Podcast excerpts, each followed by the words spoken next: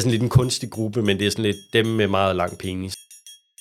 Så bliver det sådan en penisrace i stedet for. Ja, ikke? ja. Det kender man jo fra alle mulige andre dyr Ja. også. Man har jo haft en tendens til tidligere også, hvis man finder en mide eller en lus på et eller andet øh, dyr, så har man tænkt, bum, det er en Mm. parasit. Det må være skidt.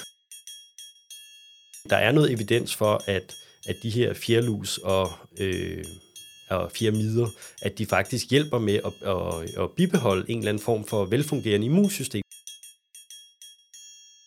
Ja, velkommen til øh, denne her tredje episode af Fugl af Glæde, som er podcasten, øh, som Fuglevandsfonden laver for alle fugleinteresserede, øh, og hvor vi har en gæst med øh, hver gang. Og i dag er det Simon, vi har på besøg. Og det har jeg glædet mig helt vildt meget til, og det er jo begge to, øh, fordi Simon kan noget, som øh, meget få andre kan. Det er nok rigtigt. Og det er måske bedst, du præsenterer dig selv i virkeligheden.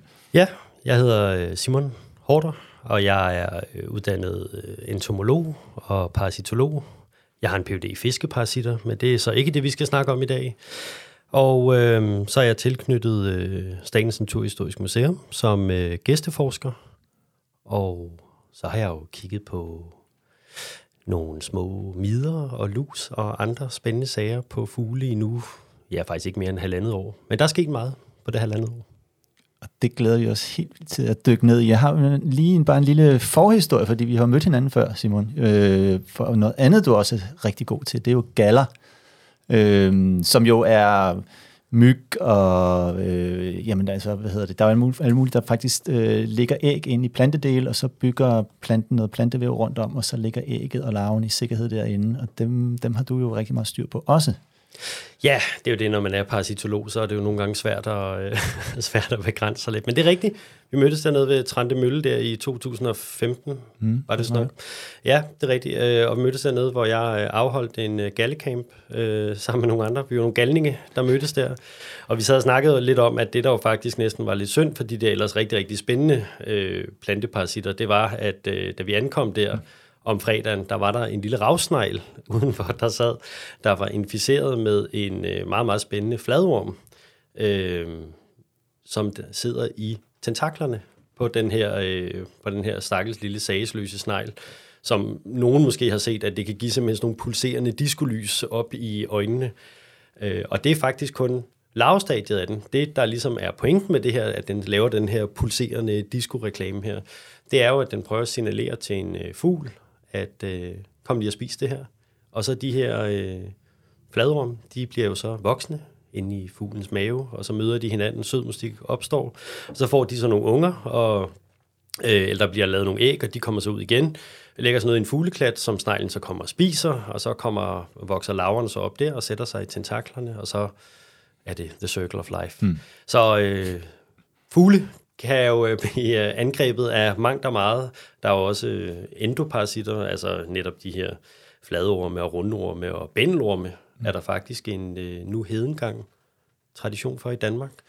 Den gamle Harald Krabbe har i øh, 1860'erne lavet et meget, meget digert tobindsværk øh, om øh, fuglenes bændelorme. Okay. øh, men, øh, men det har ligesom lidt nogle andre lavpraktiske udfordringer at sidde og studere øh, bændelorme, så øh, det, det bliver ikke fokus i dag. Det kan være, vi kan tage det, den en anden gang. Ja, det måske tager vi en anden ja, gang. ja, ja, ja. ja. Men jeg- var lige for at slutte den der øh, fede rav snart af, fordi vi, vi gik jo fuldstændig amok over den, og det, der mm. var så syret ved den, det var jo, der var faktisk to af de her fladorme igter der, ikke? Var- altså to arter. Øh, er det ikke rigtigt, at du må stoppe mig, hvis det er? Eller er det, Det er helt rigtigt. Ja. Det er helt rigtigt. Og den ene, den øh, viser sig, at den var grøn, øh, og den Mm. anden var sådan rødbrun. Og det sjove var jo, at den rigtig, gik jo faktisk rigtig op i hver sin tentakel, Ja. de her to. Så den ene var til styrbord, og den anden var til bagbord, og den røde gik over der til den højre side. Ja, og jeg tror faktisk, altså jeg sad og kiggede lidt på Mm. det. Det kan selvfølgelig godt være, at der er en eller anden notits i et eller andet virkelig obskurt videnskabeligt tidsskrift Mm. sted, men jeg tror faktisk ikke, det var observeret før, Nej. at den simpelthen Havde en art i Ja. hver af de her øjne her. Ja. Ja. Og det er det, vi også sad og snakkede om, at det kan jo næsten, vi er jo så glade for at putte ting i kasser, Mm. mm. os mennesker her, ikke? Og det er så dejligt. Hvis den ene er grøn, Ja, ja, så er ja. det den, og den anden er brun. Og altså, øh, sådan er det jo tit ikke i virkeligheden, men det er det med dem. Ja. Og der var simpelthen Ja. ja. en i hver. Så Ja. ja. det var jo simpelthen et øh, fantastisk skolebogseksempel ja. på, øh, og den, den, den altså, kravlede bare rundt på bladet, mm. den her Ja. ja. lille snegl. Ja. Og der er faktisk, altså, når fuglene kommer ned og tager de her parasitter ud af tentaklerne på dem. De kan faktisk tit godt overleve det også. Mm, okay. Så det er ikke engang, fordi det er sådan Nå. en regulær dødsdom. Okay. Men, men det ser noget Ja. ja. dramatisk ud. Ja, de bider bare, altså bider de bare tentaklerne Ja, af, og så æder ja, de og så det vokser, så vokser det ned ud igen. igen. Ja. Altså så alt efter, hvor præcis de lige rammer, ikke? Mm. Altså, så, ja. Flippet. Altså, det, altså, det var helt åndssvagt var jo, jeg tabte den jo, altså også, jeg fik jo bøllebank af alle andre, fordi nu, vi kunne ikke først ikke finde den, og så var det endelig fandt den og satte den op på stenen igen til fotoshoot der. Så viste det sig, at de her to øh, flader, de var så røget ind i kropsfuglen på sneglen, og så havde de byttet plads, så de Ja. kom ud i hver sin tentakel igen, så de var simpelthen røget over Ja, i hver sin ja. side. Jamen, de havde nok fornemmet, at du ikke var en fugl, der havde tænkt dig at spise den, så den, den trak sig lige lidt tilbage. Ej, det var sindssygt ja. oplevelse. Men det kan være, det, det er der, det kommer fra, det der med styrbord og bagbord. Ja. At, de, uh, Ja. at man har kigget på sneglene. Der. ja. Lad os sige det. Ja. Men ellers, det der, det er jo også et meget godt eksempel. Øh, Nu siger du godt nok, at, lige de her snegle, de er ikke, øh, det er ikke en dødsdom for dem, at de får de der, øh, hvad hedder det, øh, te- i, i tentaklerne, eller hvad. Men altså parasitologifeltet, det er jo super spændende, også fordi der er jo, der er jo øh, tit kæmpe stor forskel på, om man er en mellemvært, eller om man mm. er en, øh, Ja. en slutvært, ikke? Så man skal jo for alt i verden prøve at undgå at blive mellemvært i sådan en parasitcyklus der, fordi... Øh, Det er jo faktisk, altså med det der med folk er så, altså hvis vi lige skal tage den meget kort, fordi folk er jo generelt det der med bændelorme, men, men i virkeligheden, og man tænker, det er sådan nogle mærkelige organismer, de er ulækre, de, de primitive, og de, altså i virkeligheden er det jo et hyper tilpasset og enormt succesfuld organisme. Prøv at tænke, at man kan altså have en x meter lang øh, orm inde i sin krop, mm. som så nogle gange smykker sig med vores egne celler. Ja. Altså for simpelthen ikke at blive opdaget. Altså jeg mener, det er jo ikke en bakterie, den skal ind. Altså det er jo, sådan, altså, det er jo, det er jo virkelig meget biomasse, der potentielt meget hurtigt kunne blive opdaget og blive skyllet. Men den, mm. den gør heller ikke så meget væsen af sig selv, og du har helt ret, det er mellemstadien, der tit er slemme. For eksempel den svinebændlorm, der kan du få lavstadiet ind, og den kan faktisk sætte sig op i hjernen mm. og give den hyppigste årsag til øh, epilepsi i den tredje verden. Det er simpelthen en parasit, der går op, hvor okay. lavstadiet sætter sig i hjernen, ikke? Mm. Øh, hvor den voksne, det er sådan lidt det er sådan ja. lidt ligegyldigt. Måske lidt krydderi på tilværelsen. Ja. Men, øh, Ja, men det er jo også ja. det, det gælder om at passe godt på slutverden der, ikke? fordi mm. Man vil gerne kunne producere øh, Ja, ja, ja. æg til masser af generationer Ja. der, ikke? Til, Ja, det er en hård, fin balance. Ja. Ja. Altså, man skal jo sørge for at få noget næring ud, men man skal heller ikke være overeffektiv, ja. fordi så er der jo ikke, altså, så er der jo slut med ægproduktionen. Ja, det er det. Ja, Ja. ja. lige præcis. Jamen, Altså, men det, det, det er jo, åh, altså, parasitologi og det her, det er jo bare det fedeste. Altså, vi jo snakke til, til månen. Men nu bliver vi nødt til at have fokus, fordi vi, øh, vi, vi, vi skal prøve at indskrænke os. Og det, øh, det, det er primært firmider, men vi skulle, måske skulle vi prøve lige lidt, en lille, øh, prøve at få sætte lidt i bås med de her firmider, som du har kigget på, sådan, så det ikke bliver for svært for folk at orientere sig, hvor vi er henne i. Jeg tror, og det, ja, det er noget med lige at sætte scenen lidt, mm. og jeg tror, øh, man kan jo sige, man kan beskrive mange større dyr som øh, lidt som enten flyvende, eller vandrende, eller svømmende zoologiske haver, fordi de simpelthen er substrat for enormt mange organismer. Hver en lille krinkelkrog af, af de her større dyr kan blive brugt til, øh, til at nogle mindre dyr simpelthen kan, kan leve og dø her. Og fugle er jo ikke nogen undtagelse. Øhm, og med hensyn til bare, øh, hvad kan man sige, inden for insekterne og spindlerne, altså der er jo øh, fire lus, som nogen måske har set, mm. de er jo sådan ret større og er faktisk forholdsvis tæt beslægtet med nogle af de her øh, menneskelus her, vi har. Øhm, så det er der en stor gruppe, øh, og de er meget øh, succesrige også, og man kan finde dem på stort set alle fugle rundt omkring.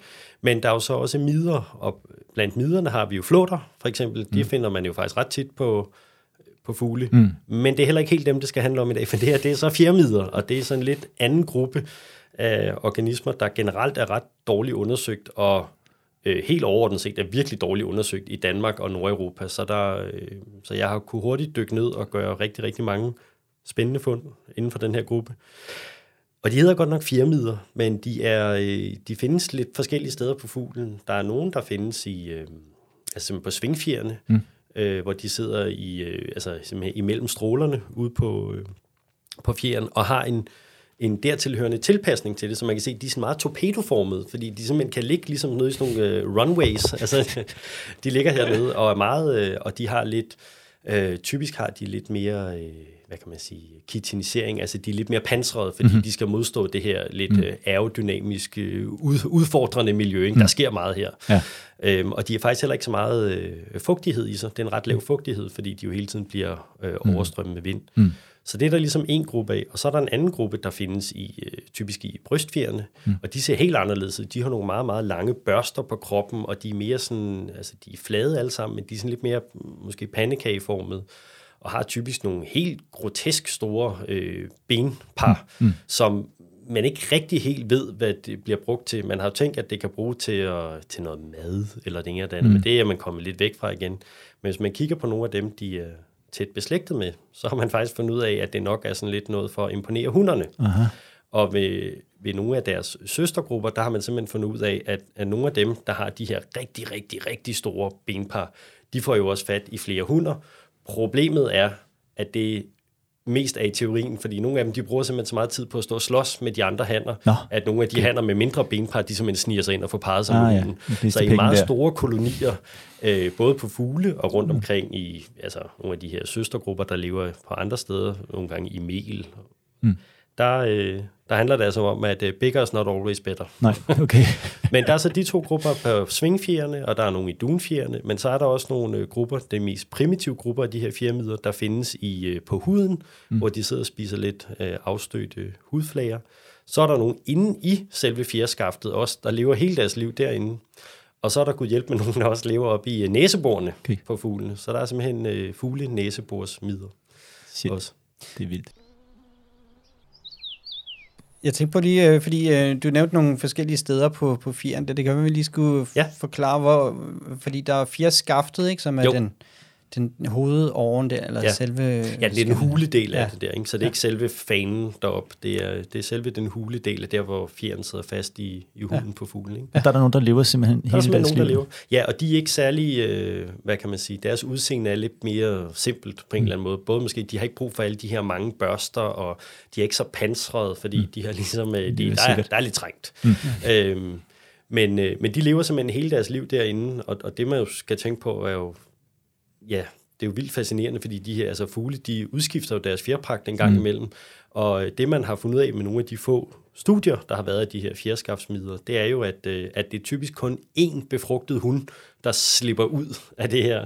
Så og, og, hvordan de mærker det her, om det er hormoner, eller om de kan mærke, at fjeren begynder mm. at, at løsne sig stille og roligt, det, det ved man altså ikke rigtigt. Det er ret svært at studere det her. Mm. Men der har man set, der knæver de simpelthen et øh, hul mm. op, i, øh, op i selve fjerskaftet der, og så den øh, befrugtede hund, hun stikker af og går over måske på en nabofjer eller går lidt rundt. Og så er det altså øh, mand og børn, de går altså til. De dør bare. de dør bare. Men så kan hun så starte forfra med, øh, med, øh, med at være befrugtet. Og så er det jo så, at hvis man så er befrugtet, så får hun jo så nogle unger ud, og dem parer hun så med, og de parer sig med hinanden, og okay. det ene og det andet. Så der er altså ikke, det er sådan lidt en genetisk flaskehals, det her. Mm. Mm. Men, øh, men det virker. Mm. Altså ellers så var de jo ikke på jordens overflade mere. Så, øh. Nej, der er jo også nogle organismegrupper, der kan håndtere det der med, med indavl, ikke? Og at, øh, så, så øh, det er jo ikke nødvendigvis ligesom hos pattedyr eller, eller mennesker. Altså, dem, de, de arter, der ligesom skal kunne håndtere det, de, øh, de klarer det på en eller anden måde. Ja, lige præcis. Så skruer man ned for nogle andre ting. Mm. Ja. Så øh, man er lidt mere rustet på den måde. Ja. ja det er rigtigt. Men og hvordan øh, kommer hunden, altså knæver den så hul ind i øh, fjerskaftet der, eller? Ja, man mener lidt, fordi de skal jo også kunne komme derned på en eller anden måde, så nogle mener, at de kommer ud igennem øh, den, øh, det hul, de har lavet i første omgang, eller også knæver de et nyt hul mm. øh, til at kunne komme ud igen. Ikke? Mm.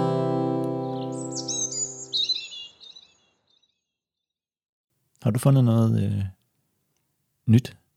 Ja, jeg har jo lavet en oversigt over, hvad man har i, øh, fundet i Danmark endnu. Øh, og i litteraturen, både i nationale og internationale tidsskrifter, der har man omkring en 20-30 arter, øh, der er fundet, og de fleste af dem er for sådan noget øh, høns og mm. kalkun og sådan nogle gode arter, vi kan bruge til noget. Ikke? Jo. øh, og due især, ja. det er også blevet ret, øh, ret godt undersøgt. Der er ret få, der er på øh, vildlevende fugle. Okay.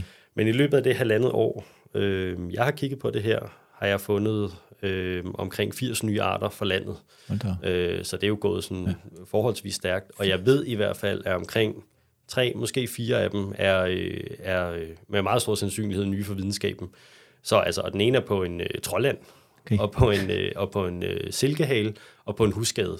Okay. så, så det er altså rimelig... Og det er så nogle af dem, der er i, i selve fjerskaftet, mm-hmm. faktisk. Okay. Jeg har fundet der. Men der er nok nogle af de andre også, af dem, der er på selve vingepladerne. Der er der også en, der måske også er en ubeskreven art, men, men igen det her, der er vi ude i sådan noget lidt diskret morfologi, at de kan være så øh, at de kan være enormt svære at skælne, og der skal nogle DNA og nogle molekyleanalyser til, okay. før man kan gå ind og finde ud af det her.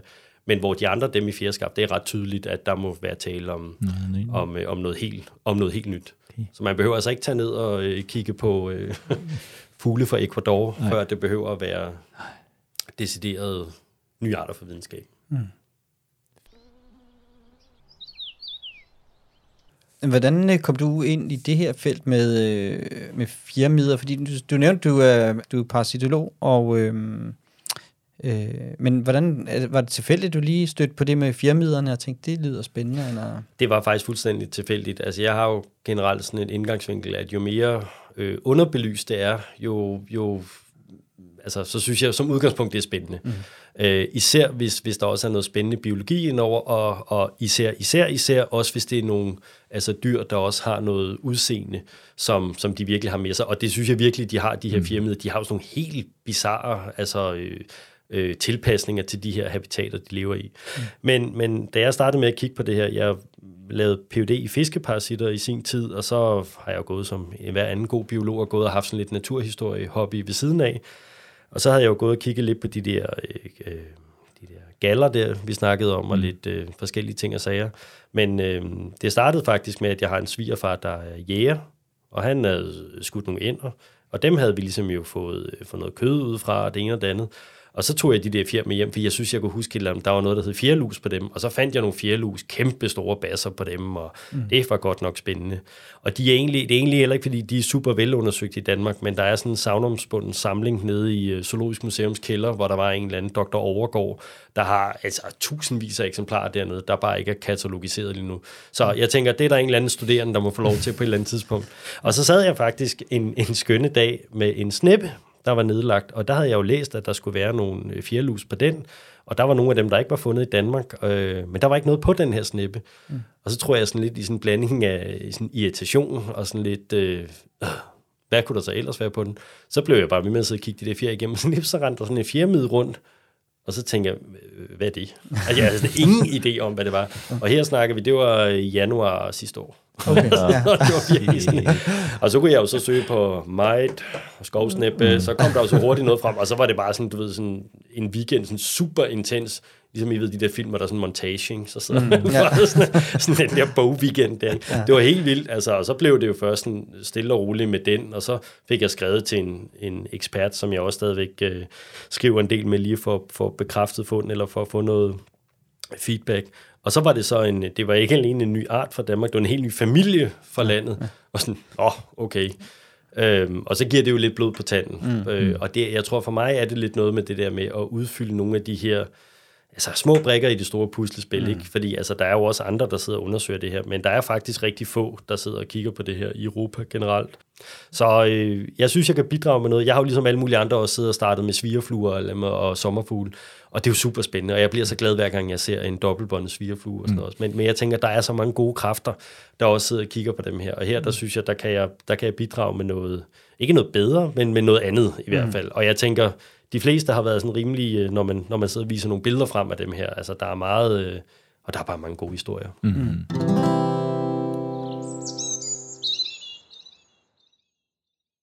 Du, du har jo fortalt mig nogle af, nogle af de her jo helt vilde historier med de her tilpasninger, de har til... Øh, altså, det har vi jo snakket om nu, men, øh, mm. men prøv at fortælle om nogle af de andre øh, sjove, sjove ting, du har fortalt om, hvordan man har opdaget de her fire midler, hvad de egentlig... Altså, man, når man tænker på midder og sådan noget, blodmidder og så videre, og kyllingemidder, det er jo sådan noget, når man tager sig i hønsegården og tager det æg, så sidder der sådan nogle små røde pletter, og de er suget blod. Men, men det er jo ikke måske det, det, altså, der er det store øh, for de her midler. De gør måske noget andet noget, faktisk. Ja, det er det, der er lidt sjovt, øh, fordi man har jo haft en tendens til tidligere også, hvis man finder en mide eller en lus på et eller andet øh, dyr, så har man tænkt, bum, det er en mm. Det må være skidt, mm. noget utøj. Øh, men, men man har faktisk ikke rigtig haft så meget bevis for det. Det har man bare gået ud fra. Øh, der er en af den allerførste fjermide, der overhovedet blev beskrevet, hedder Analges passerinus, øh, og den blev beskrevet øh, af Linné, for med der, og altså det latinske slægtnavn analges, det betyder faktisk altså without pain. Mm altså uden smerte, okay. ligesom i analgesic, øh, smertestillende. Så man kan sige, det, det er ligesom, altså der allerede dengang har man haft en eller anden, altså man ikke kunne påvise noget patogen, men man har tænkt, de er mm. sikkert, øh, de har sikkert noget, øh, nogle bagtanker, mm. de her små kræ. Men man har så, øh, men man har typisk ikke faktisk øh, fundet noget indikation af, at de har øh, taget blodmåltider fra fuglene. Man har i nogle få tilfælde set, at de måske har haft nogle fjerde fragmenter øh, mm. i mavesækken men ikke rigtig noget, hvor man sådan kunne se det på øh, fjerens øh, strukturelle integritet. Mm. Så det har måske været nogle små ting, den har gået og nappet lidt af. Men det er først her, sådan rigtigt inden for de sidste 20 år, man rigtig har studeret det her, og der har været en gruppe i, øh, en, øh, i Canada og Spanien, der har studeret det her, hvor de har simpelthen taget, jeg tror det er 100.000 øh, glass slides, hvor de har taget fra rigtig, rigtig mange forskellige firmider, og så har de simpelthen set, hvad har de i maven. Mm.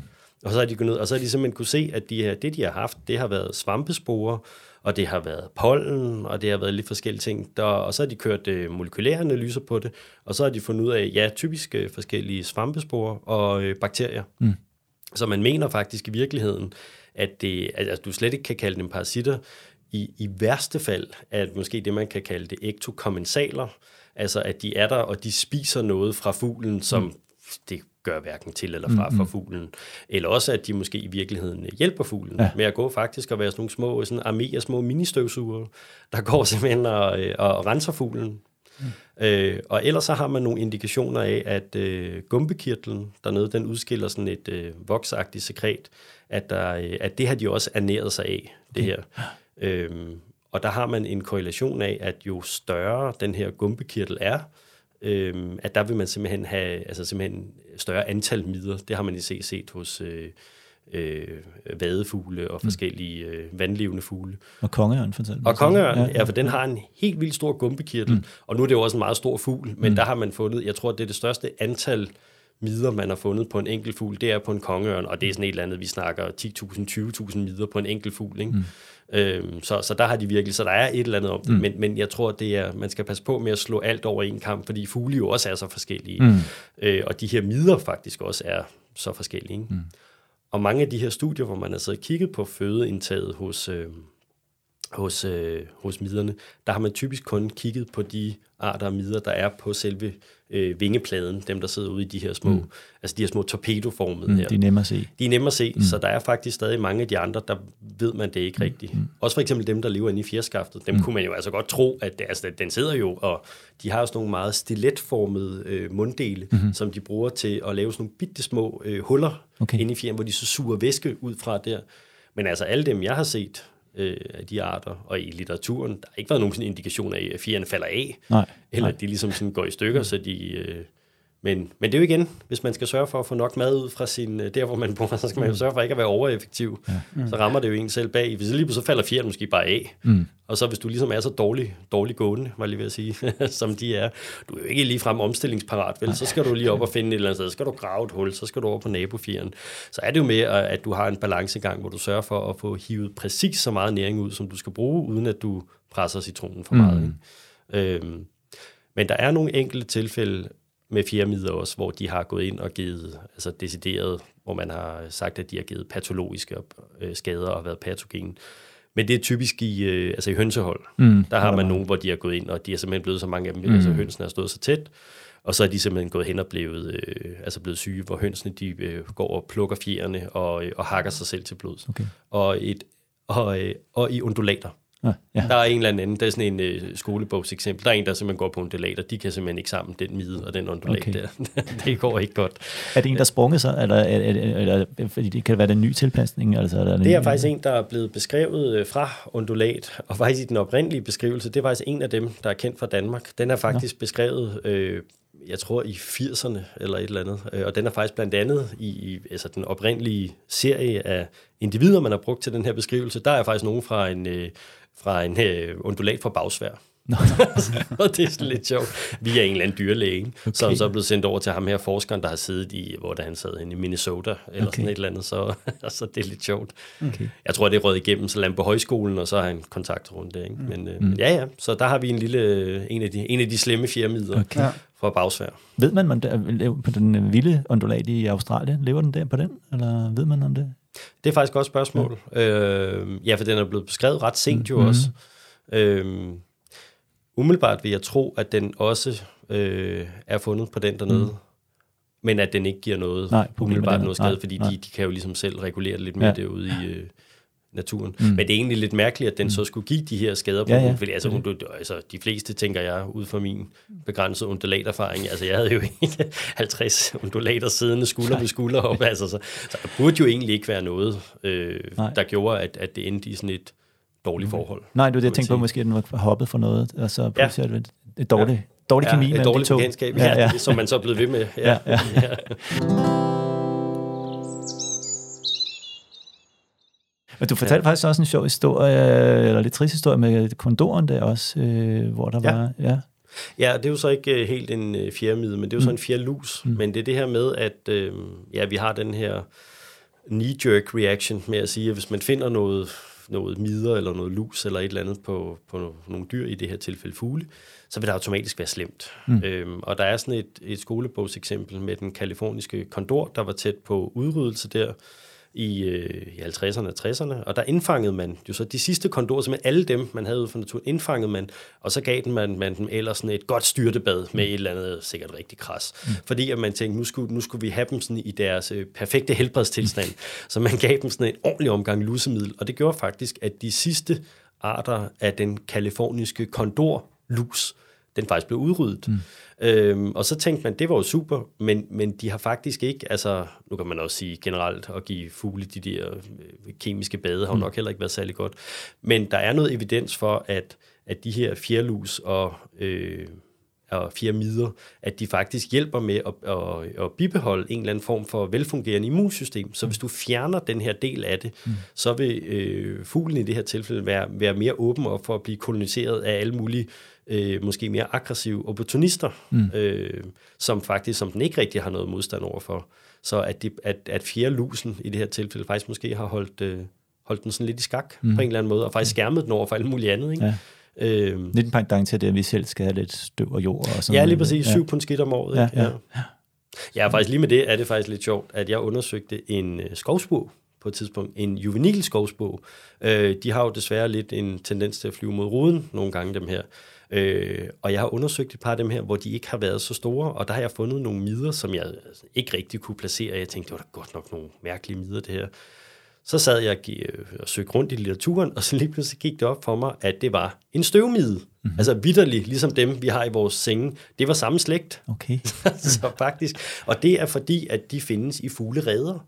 Så vi har faktisk noget af den her redefauna her. Altså det er simpelthen, det er fuldstændig, altså der findes flere arter af de her støvmider her. Øh, og der findes også nogle støvmider, som specifikt kun går på fugle, men der er mm. altså også nogle af dem, vi får slæbt ind i vores senge, mm. som simpelthen kan findes ude i fuglereder også. Og jeg fandt simpelthen en, som er sådan en helt, en af de to klassiske støvmider, okay. den fandt jeg på den der. No. Og så fandt jeg så også nogle rovmider, der så var fuldt med hen for at æde den her op, ikke? Men på de voksne skovspor, jeg har undersøgt, der finder man ikke dem her. Okay. Altså det, så det er simpelthen det er sådan en overgangsfauna, ja. der har været på det her, som var sådan noget fra, øh, fra fuglereden, den har ligget og, ja. Ja. og og været udsat for dernede. Ikke? Ja. Hænger det sammen med, altså, at skovsbur er, er tæt knyttet til mennesker, tror ja. du? Eller? Ja, altså, at det er også nogle af de tilfælde der, fordi der er jo stadigvæk lidt basal forvirring om de der øh, støvmider, vi har i vores seng. Altså, hvor er det mm. egentlig, de kommer mm. fra, mm. og hvor er det, de parer sig hen? Altså, der har været nogle studier, hvor du i hvert fald ikke entydigt kan sige, mm. altså, de er jo ikke opstået i menneskesengen. Altså, det er jo ikke, man ikke sådan, mm. altså, har de ligget der i dunfjerne de sidste 100 millioner år, vel? Mm. Altså, øhm, men at man mener, at det er simpelthen noget, der er kommet udefra, og så har de kunne altså simpelthen lave sådan en, en, altså en gammeltestamentlig opblomstring næsten i vores senger mm. i, i, i nogle tidspunkter af året, så bliver de der så resten af året. Mm. Det er i hvert fald en af teorierne. Ikke? Men mm. at de simpelthen kommer fra nogle af de fugle, øh, der er tæt på menneskelig mhm. bebyggelse. Mm. Ikke? Ja. Men, men det var sådan en, du ved, der var lige sådan et par brikker, der faldt på plads. Der. Kunne du det var en støvmide? Mm. Jeg har jo ikke, altså, jeg har aldrig set et billede af sådan en, en støvmide mm. øh, på den front der, så nu, øh, ja. Nå, interessant. Ja.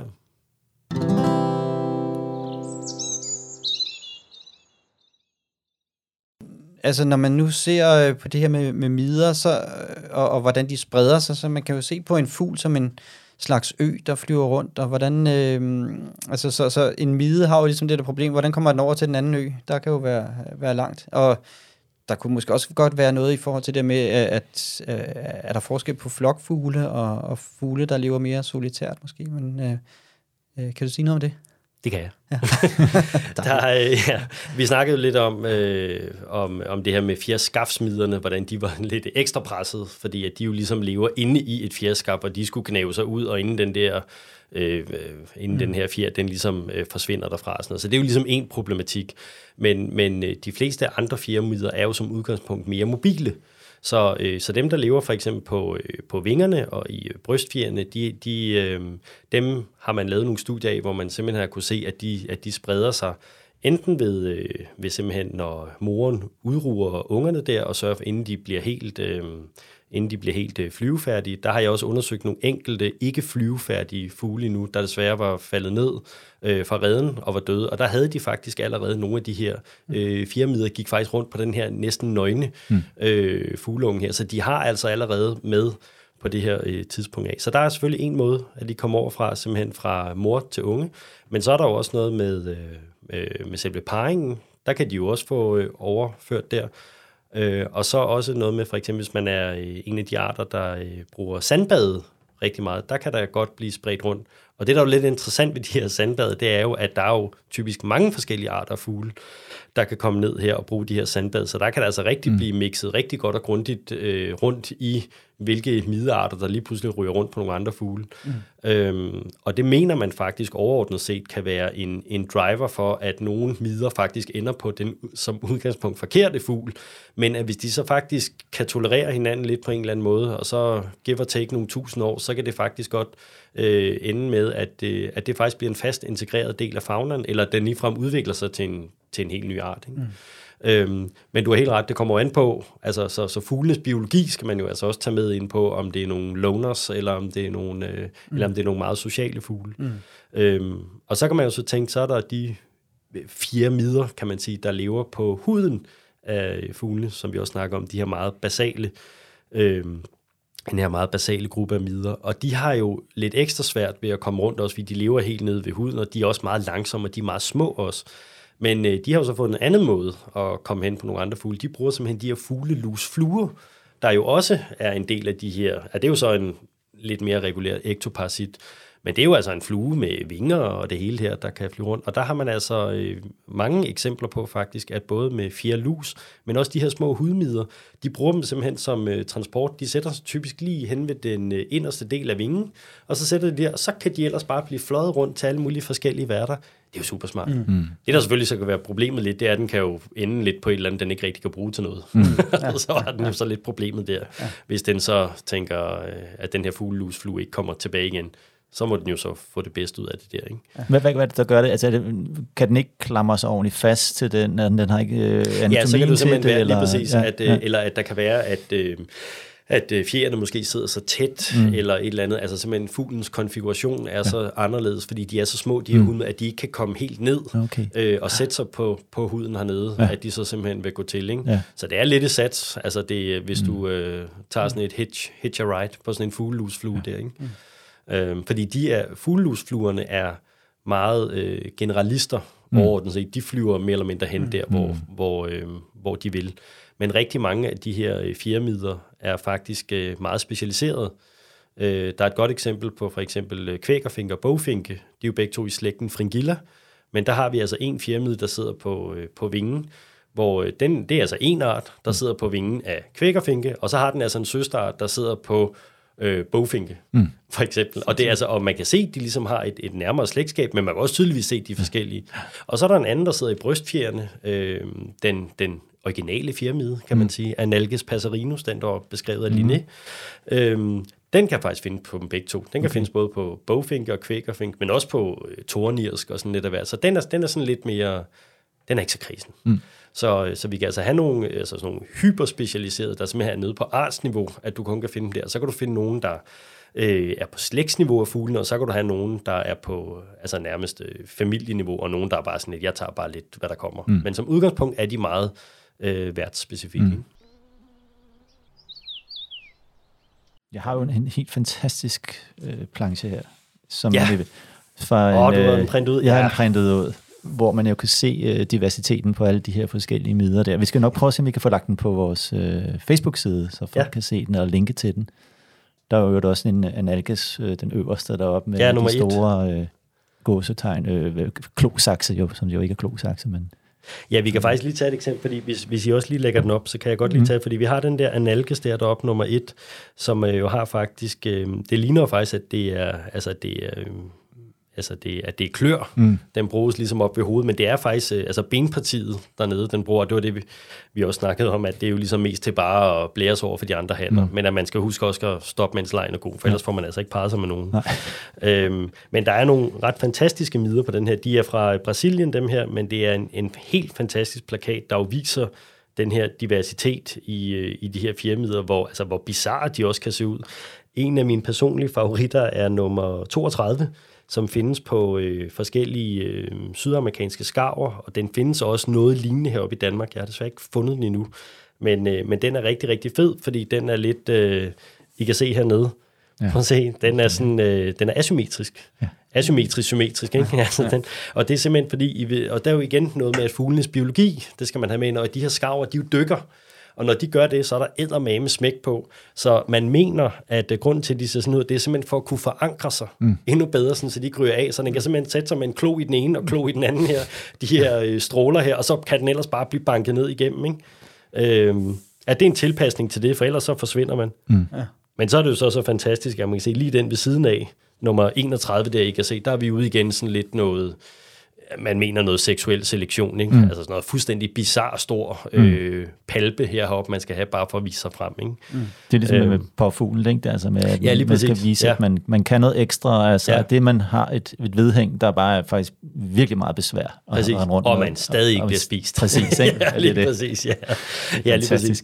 Så, øh, men også som man kan se faktisk på den her øh, plakat, faktisk også øh, størrelsesforholdet. De er jo alle sammen til øh, samme størrelsesforhold, at de, at de varierer altså mm. rigtig, rigtig meget. Her til lands er det, hvis den største vi har, det er den på, på Kongeørnen faktisk. De er Okay. ret store. De er jo helt omkring en, en millimeter. Nå, så man Men kan ellers, sådan ja, ja, altså den kan man faktisk godt se. Okay. Øhm, og ellers på mange øh, småfugle, på spurvefugle, hvis man løfter vingen ud på en, så vil man faktisk også godt typisk kunne se dem her, der er på øh, øh, de her lidt større, der er på, øh, på svingfjeren her. De er typisk en tredjedel af en, af en millimeter, og man kan se dem som sådan nogle sådan ret store, grovkornede, øh, sådan støvkorn-agtige, mm-hmm. og så bevæger de sig også typisk. Mm-hmm. Ikke? Men det gør jo også, at de jo sådan nogle som dem er jo nemmere at undersøge, dem der er på, på vingefjerne generelt. Ikke? Og man kan faktisk stå og lave studier, og man kan stå hvis du er nede ved ringmærkerne eller eller andet på fuglestationen, der kan du faktisk se, hvis der kommer 500 rødhals ind, så kan du faktisk hurtigt tage ud og sige, ja. Ja.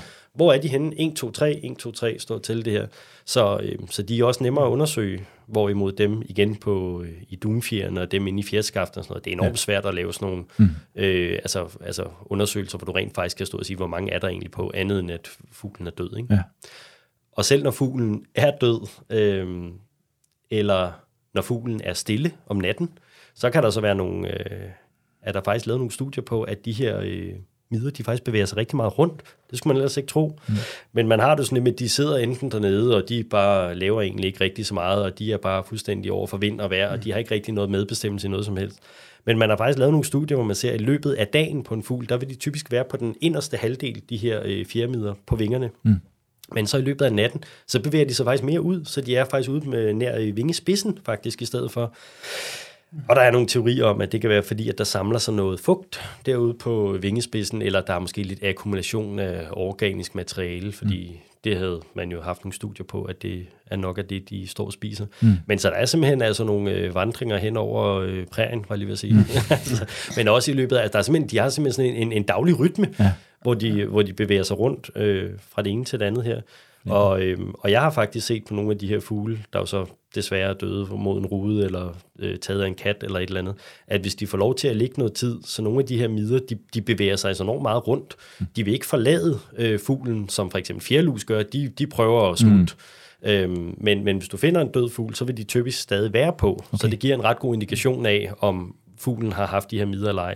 Men de bevæger sig altså ret meget rundt, så der er nogle af dem her, hvor de typisk kun har været på vingerne, dem kan du finde i brystfjerene mm. og på halefjerene, okay.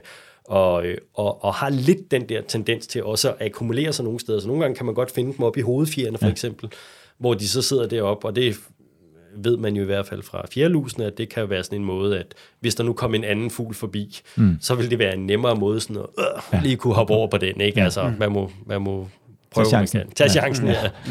ja. ja. Altså, jeg, jeg kan huske sådan en ting fra øh, biologistudiet der, der hørte, hørte man om midder, at det var, det var sådan nogle, øh, de kunne alting, men øh, øh, lige undtagen at blive store. Ja. Øh, så, øh, så hvad er altså de største? Er det de, dem, du nævner her på, på en millimeter, eller dem, dem der var på, på kongørnen? Ja, det tror jeg. Jeg kan også se den her øh, på vores fine planche her. Den er vel ja, halvanden millimeter eller et eller andet. Så jeg tror, det er sådan et eller andet det, i, den, max. i den grænse her. Ja. Ja. Men, men, men, men det er jo også noget med, at, at uh, en ting er, at de måske ikke skader fuglen så meget, men jeg tror også, hvis de bliver meget større, og de går rundt, altså så bliver mm. fuglen jo irriteret, mm. og så vil den gå rundt og lave mere ja. øh, altså gå og rense sig mere. Så det er jo igen noget med, selvom de jo ikke skader dem, så er det stadigvæk lidt det der, måske lidt parasitologiske grundkoncept med, eller hvad med at gøre alt for meget mm. væsen af sig selv. Og ikke ja. sikkert, at fuglen lige forstår, at øh, jeg går altså bare rundt og støvsuger her, og, mm. ja, ja, og tager ja, noget ja. overskudsbakterier, og det mm. ene og det andet, og nogle øh, svampesporer. Ja. Så, øh, men, men der er jo også noget med bygningen i dem, at de simpelthen at de har en eller anden naturlig øvre grænse for, hvor store de kan blive. Ja. Men, men den der røde postkassemide, som vi alle sammen kender ud fra, altså den er jo, den er jo større. Ja. Øhm, de der, der render rundt ja. og fløjlsmider og sådan noget. Ja. Så det, det kommer også land på, hvilken gruppe ja. af, af midder det er, ja. øh, vi kigger på. Ikke? Men, øh, men dog ikke kæmpestore. Altså de røde der, den, den lille røde prik, man kender fra... ja, det er rigtigt nok. Det, er rigtigt nok. det var selvfølgelig, men igen, hvis man er ja, vant de, til... Altså nogle af de der hudmidder der, de ja. er omkring en tiende del af en millimeter. Så, ja, ja, ja, ja. så vi men, har altså en, en faktor 10 ja. på, på de her midder, fra de små hudmidder til de her store øh, vingemidder her, for eksempel sådan groft sagt. Ikke? Ja. Ja. Men jeg, jeg tænker jo lidt på, hvordan... Øh, Altså, du nævnte nogle af de der studier, man har lavet, også med, med hannerne, der kæmper og sådan noget. Hvordan laver man et adfærdsstudie ja, på, på. nogen, der er en tiende del af en millimeter?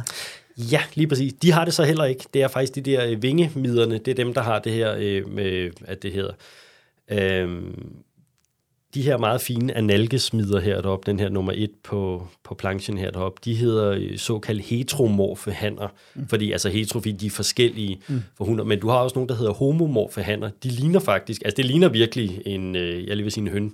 Altså det er mm. virkelig en blanding mellem en han og en hund, ikke? Mm. Øh, men der er nogen, det var også det, jeg sagde, i, i de her søstergrupper til fjermider, nogle af dem, man kender, øh, der for eksempel bare lever i, øh, i korn, eller der lever i husstøvmider og sådan noget, der har man op til fire forskellige grupper af de her hanner. Mm-hmm. Og der har man simpelthen kunne lave øh, kunstige laboratoriekulturer, hvor man har tjekket det her. Øh, hvor man har kunne se, hvis man har rigtig, rigtig mange hanner, så er det faktisk ikke en fordel at være den her kæmpe store han, fordi så bruger du altid mm. på at bare stå og slås. Ja. Ikke? Mm. Men, men det er det, man mener, at det nok er noget af det samme med fuglene, fordi man ved, at i nogle af deres nærmeste slægtninge, der ikke er fugle, der foregår det sådan. Mm. Men der er ikke nogen, der har undersøgt det. Nej, mm. nej, okay. Så det må man gå ud fra, at der må man se, hvor er det nærmeste slægtskab, hvor vi ved, at der har vi i hvert fald kunne dokumentere det. Men mm. det er igen, det er på et laboratoriestudie. Du kan give nogle af dem, der, altså hvis du lever af mel, eller, eller mm. den uh, savnomsmående ostemide, altså nogle af de der, ikke? Det, er, det er inden for samme overordnede taksonomiske gruppe. Mm. Det kan du meget nemmere få mere op og sortere han og hunder.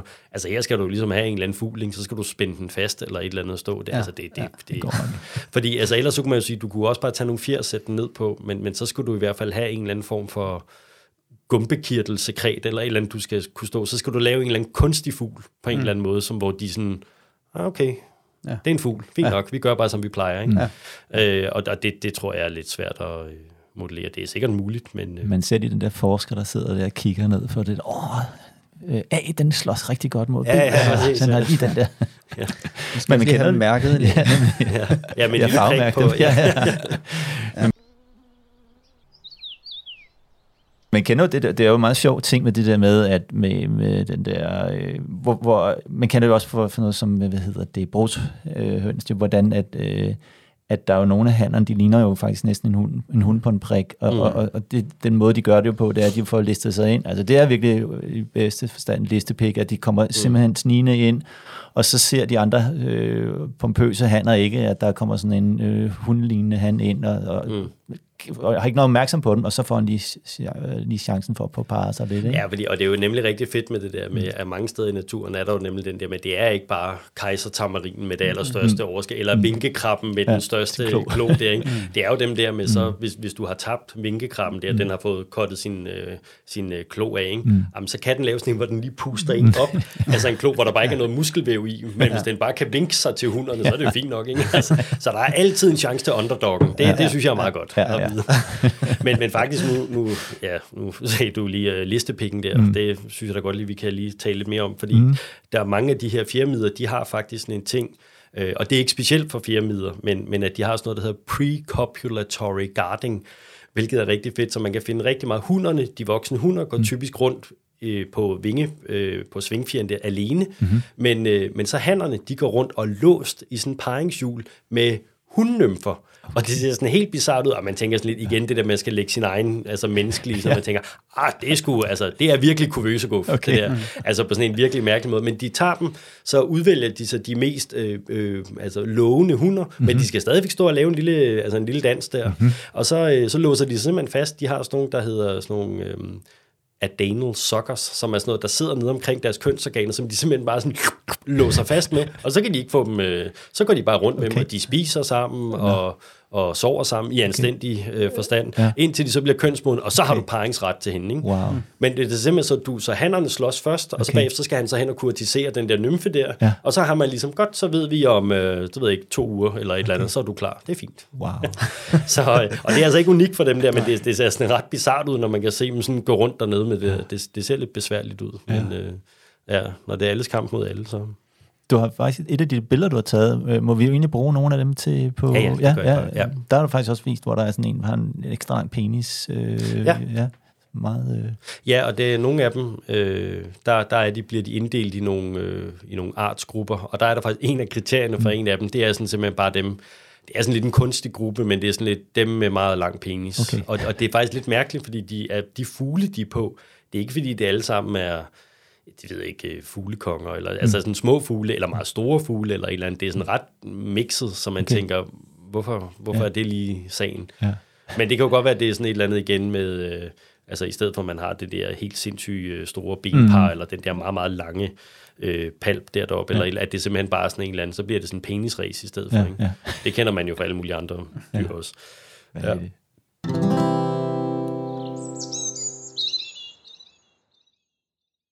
Der er noget med øh, faktisk jo, at man, øh, det ved jeg ikke, det er jo sådan lidt i henhold til det, men man er faktisk jo kan finde, altså bare på en enkelt øh, vinge eller en enkelt fjer, kan man jo nogle gange finde flere, altså forskellige arter. Mm.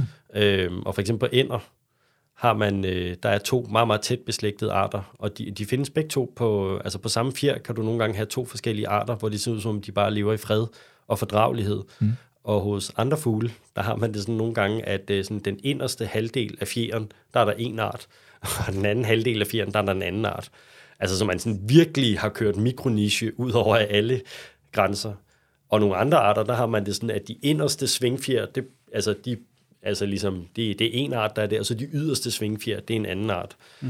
Øhm, og så er der nogen, der har gjort det sådan også, at de, altså langt de fleste fjermider er på undersiden af vingen, fordi der er trods alt lidt mere beskyttet. Mm. Men der er faktisk nogle enkelte, der så igen, man tænker, der er ikke nogen, der gider bo der. De er på oversiden af vingen. Men de har så tilpasset på den måde, at de er virkelig altså, hæftigt kitiniseret eller mm. pansret, for simpelthen at kunne øh, minimere, så de ikke fuldstændig tørrer ud. Ikke? Mm. Øhm, så, så altså, man har virkelig indtaget samtlige habitater, der overhovedet er muligt, wow. Uden at forstyrre hinanden alt for meget. Det koster jo, koster jo ATP, koster jo energi alt mm. sammen. Mm. Så, mm. så ja, det er ligesom, altså man kan virkelig ramme sådan mange små øh, mikrosamfund dernede mm. på sådan en ja. enkelt fugl. en enkelt fugl. Ja. Man kan også sige, hvis, hvis man nu har udstyret til at kunne sidde et udsat sted, så har man jo det for sig selv. Ikke? Altså, jo, det svarer jo til det. de arktiske egne eller ørkenområder ja. eller sådan noget. Ikke? Altså, ja, ja. Så, så har man ligesom... Ja. Så, så har man ikke så meget konkurrence fra de andre. Nej, Nej også det der med, at man kan sige sådan et, øh, det er umiddelbart, hvem vil gide at bo i et næsebor på en fugl. Men altså man kan sige, der er masser, der er både mukus, og der er blod, og der er næring, det ene og det andet. Ikke? Så mm. altså, det er jo det, for sådan en mide der, det er jo prima habitat. Ikke? Mm. Altså den har sgu sikkert smidt mange andre arter ud for at kunne lov at bo der. Ikke? Ja. Ja. øhm, så der er det også godt at kunne komme lidt ud over sin egen næstip og se det der med, hvad der betegner en, en arts succes. det er altså virkelig, øh, ja. altså det er noget anderledes, ser når man kommer ned i de der øh, størrelser der. Mm. Ja. Ja. Jeg sidder og tænker på, hvad nu, øh, når man sidder og hører det her, det er jo, at man bliver meget inspireret. Kan man selv gå i gang med at, at, at kigge på de her midler, og, og hvis nu man får det som en, en, en hobby? Ja, Ja, det kan man sige. Øh, jeg er jo den øh, førende ekspert her i Danmark. Jeg er også den eneste. Jeg tror ikke, jeg tror ikke der er nogen andre, der kigger på det. Så det men øh, altså, jeg, er der, med, jeg er meget frisk på at få nogle andre legekammerater, så det her det kunne være fint. altså, jeg har, jo, øh, jeg har jo indrettet et øh, lille laboratorium, så jeg har jo en stereolup og et lysmikroskop, men i virkeligheden er der ikke så meget, der skal til. Altså, man skal kunne man skal jo få de her midler øh, altså, øh, væk fra fuglen på en eller anden mm. måde. Og der kan det nogle gange hjælpe at lægge... Øh, at lægge fuglen i fryseren. Mm. Fordi man kan sige, ellers så render de jo rundt, mm. de der små midler der, og det kan jo også være fint, hvis så kan man se noget adfærd sådan noget, men, men så får man dem altså også lige neutraliseret på en eller anden måde. Ikke? Mm. Øh, og de kan jo ikke komme videre, altså de er jo dødstømt, de her øh, mm. midler alligevel, fordi fuglen er jo ligesom død, medmindre man har et eller andet altså kvæg og finke ophold, man så kan sætte den ud på, men det har de fleste vel forhåbentlig ikke. Mm. Øhm, så man kan sige, øh, men så læg dem i fryseren, og så kan man tage dem om efter et døgns tid, og så kan man tage dem med en nål, eller, eller så plejer jeg typisk at gøre det, jeg lægger dem i en i en øh, lille fortyndet oplysning af noget mælkesyre, fordi de interne bløddele skal, skal klares, fordi der er nogle, nogle af de her kitiniserede, altså nogle af de her strukturer, som man skal kunne se fra artsbestemmelse.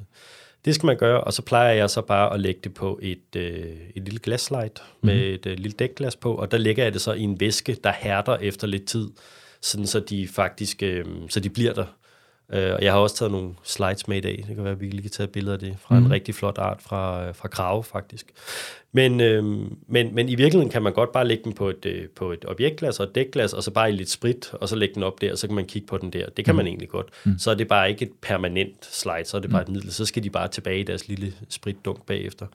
Men altså ellers er man altså også velkommen til, hvis, hvis man har et eller andet, og, og sende det til mig. Og, og jeg har jo prøvet mig lidt frem. Jeg har jo været meget, øh, prøvet lidt forskellige ting og sager. jeg har jo selvfølgelig både selv, hvis der er nogen, man har en øh, onkel, der har en kat, der man står alle frustreret over og nedlægger alle de her småfugle, altså, så kan man jo sige, så kan man jo lige så godt få, få sikkert de da få et, et ordentligt eftermæl, man kan hjælpe med at ud, udrede nogle basale biologiske mysterier. Øhm, vi har faktisk en lille gave til dig jo. Ja, det er rigtigt. Ja, Nej. har vi en lille. En kat. Ja. jeg ved faktisk ikke, hvor den stammer fra, men vi har faktisk en bogfinke, du meget, meget gerne må kigge på. Okay, er det rigtigt? Ja. ja. Ej, det var da alligevel... Øh, jeg har jo slet ikke undersøgt bogfinke endnu, faktisk, selvom det er en meget øh, almindelig fugl, så øh, der er jo både Ja, der er jo både fjermider og hudmider, og jeg tror sågar et par næsebordsmider, der er kendt for den. Det er jo også en meget udbredt fugl, så mm. nogle gange så har man fundet en næsebordsmide i Japan, eller et eller andet, så en fjerskabsmide i Ungarn eller et eller andet. Så det er jo også spændende at se faktisk med nogle af de her fugle, der er meget udbredt. Hvad, mm. hvad er der egentlig i Danmark? Mm. Altså, øhm, mm. ja, ved hvad, skal vi ikke aftale, at jo. den uh, tager med hjem? Og så kigger jeg på den, og så, øh, så kan vi prøve at se, ja. om der ikke er noget spændende på det. Det tager, ja. vi lige med. Ja. ja.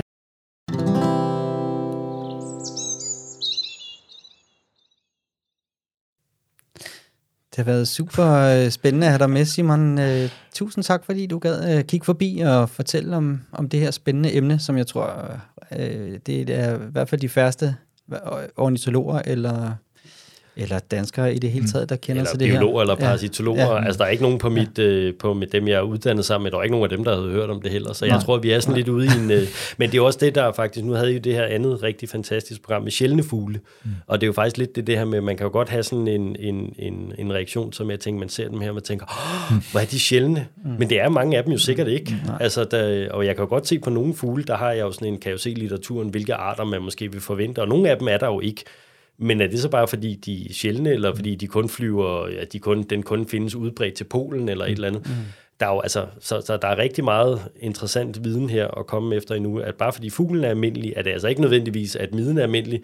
Det kan det sagtens være, og ved nogle af dem, altså med nogle skovspor, der er der bare, på alle dem, jeg har undersøgt, der er der bare den samme art, hver gang, hver mm. gang, og bare i rå mængder. Ikke? Mm. Men så lige så får man skovspor, hvor der ikke er nogen på, og den der skovspor lige bare fuldstændig alle de andre, ikke? så mm. bliver det jo også sådan lidt, hvad, hvad, hvorfor, hvorfor? Mm.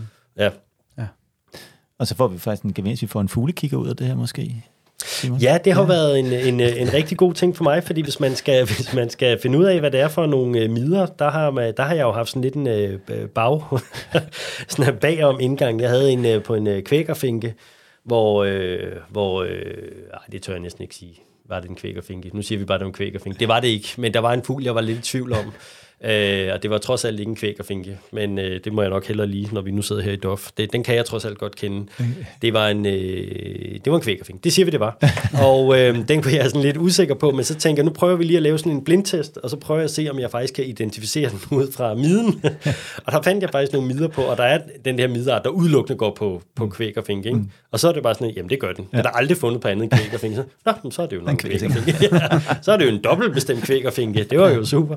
Men, men for mig har det også, for jeg har egentlig en, en ret god sådan, grundforståelse for fugle, men, men det, det motiverer jo enormt mm. meget også til både øh, altså sådan almen fuglekendskab, men også det der med fuglenes biologi. Mm. Det der med, er der forskel på, hvilke arter af, af de her midder, man finder, alt efter om øh, fuglene er tosset med støvbade, mm. eller om det er sådan nogle, der bare mødes en gang om året, og så er det en akavet parring, eller mm. et eller andet. Mm. Altså, er, er der et eller andet kobling med noget af det her med midderne, hvilke arter man finder, i hvilke mm. mængder man finder dem? Det er jo super spændende sådan noget. Mm. Så det, øh, og det er jo ligesom alt muligt andet i tilværelsen, når man har lidt travlt, så skal man nogle gange have sådan en, et, et, sådan et motiverende skub, og det her, det er, så jeg føler virkelig, at jeg bliver beriget. Jeg lærer både noget om de her midler, men også om fuglen. Ikke? Mm. Ja.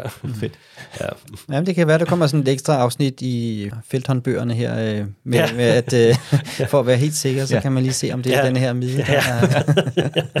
ja. Fantastisk. Ja, ja men øh, mm. vi siger tusind tak, Simon. Ja, tak fordi jeg måtte være med. Det var virkelig fedt.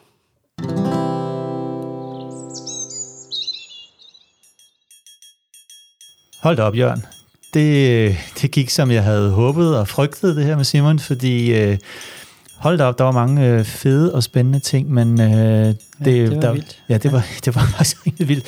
Øh, men der er også så meget, at, øh, at vi jo vi jo allerede nu kan se, at det her, det, øh, det bliver, det, vi kan simpelthen ikke, øh, det vil være synd at skære noget af, af det her af. Det kan vi simpelthen ikke, så vi bliver simpelthen... Nej, jeg, jeg synes, vi laver, øh, vi laver to dele, ikke også? Og så, øh, så må man lige vente lidt mere til at få øh, afslutningen på historien.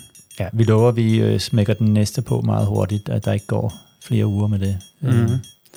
Og så kan vi jo samtidig tage alle øh, de faste indslag, dem vi, vi plejer at have med med fu, øh, dagens fugl og en, en god historie fra felten og så videre. Det, det tager vi bare i øh, del 2 af den her, om miderne. Ja, lad os gøre det sådan. Øh, så bryder vi lidt vores egen lille regel på, hvordan vi gerne vil lave de her udsendelser. Vi, vi havde en plan om, at vi skal ikke... Øh, altså, de må ikke være helst ikke længere end en time, øh, og der skulle vi gerne have nogle forskellige indslag, så det ikke var bare, kan man sige, en, der var øh, interviewet, og, eller en god historie. Sådan noget. Vi vil gerne prøve at blande lidt. Så, ja. øh, Men øh, sådan bliver det denne gang. Ja, godt. ja, så vi siger tak for i dag. Og øh, så høres vi ved lige om lidt, når vi øh, kommer med del 2 øh, om fuglenes midder. Yes. thank you